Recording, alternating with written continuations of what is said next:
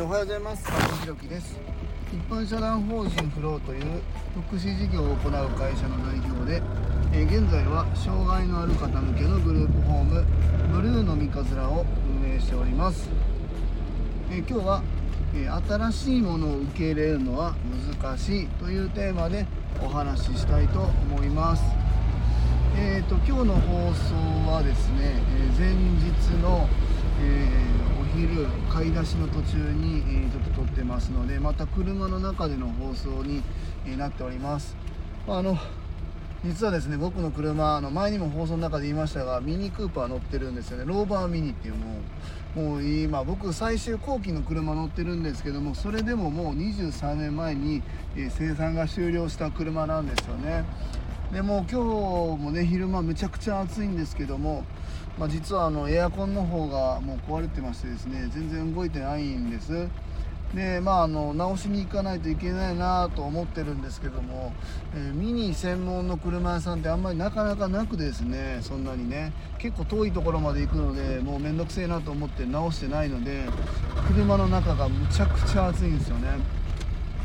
でまああの放送中も今窓を開けながら放送してますので音がかなりうるさくなっていると思いますが、えー、ご了承ください。すいません。ちょっともう暑くてもう倒れそうです、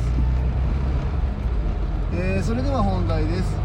えー、今日は、え新しいものを受け入れるのは難しいというテーマで、えお話ししたいと思います。汗だくだえっ、とですね今あの買い出しに行ってきましてですねえー、まあ、ちょっと離れたスーパーに今買い出しに来ているんですけども、えーまあ、今日のテーマは何でこのテーマスーパー行って話しようかなと思ったかと言いますとですねスーパーに今ね最近なんかあのスマートフォンでバーコードを読み取ると、え、自動でね、えー、そのお会計を済ませることがまあできるんです。でお会計済ませるというか、まあ、レジの代わりに、ま、買い物しながらバーコードを携帯でピッとかざして読み取ると最後レジに行った時に、まあ、それ専用のレジがあるんですけどもそこでお会計するともうそのままお会計へっていうボタンで、まあ、バーコード読み取ったらお会計すぐできるっていう、まあ、そういうものなんです、えー、そこのスーパーね割とまあ安くて品揃えもいいので、えー、結構お客さんがいらっしゃるんですよね。で普通にまあ並ぶとレジには、ま、5分10分並ばないと、まあ、10分は言い過ぎか、まあ、5分ぐらい、ま、並ばないといけないんですよね、まあ、別に僕は5分待てないわけではないんですけどまあ、そういう便利なものがあるというところで、まあ、スマートフォンを使ってねバーコードを読み取っていつもそのお会計させてもらってるんです。でまああの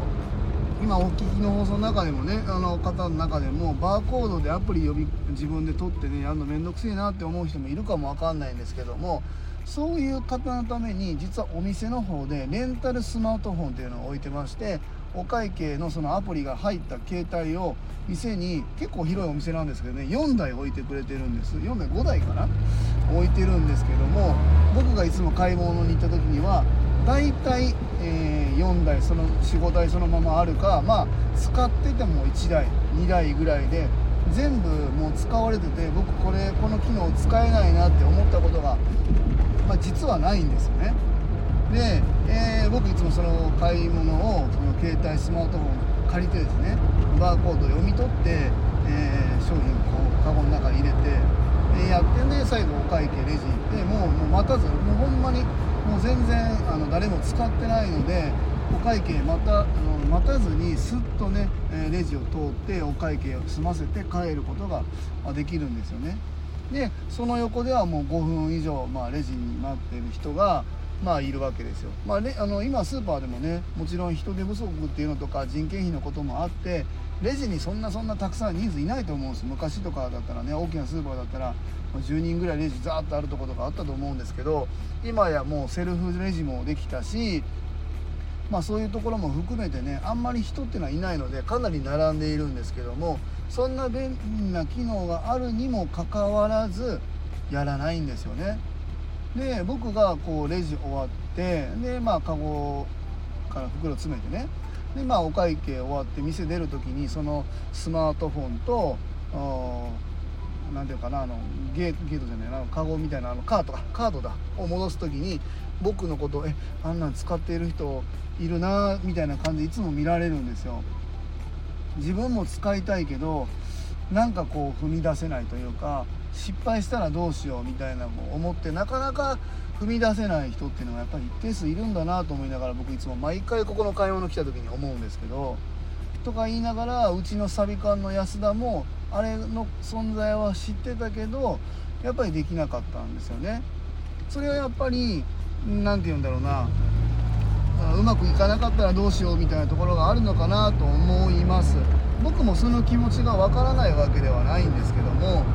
まあ普通に考えたらというかまあそれは僕の思考だからみんながそうとは限らないんですけどもレジにそんなの置いてて難しいわけがないんですよ。難しかったら誰も使わないしあのね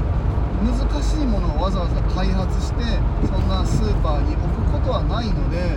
でそれをピッてやって、まあ、やってみてね難しいなと思ったら次やらなきゃいいだけなんで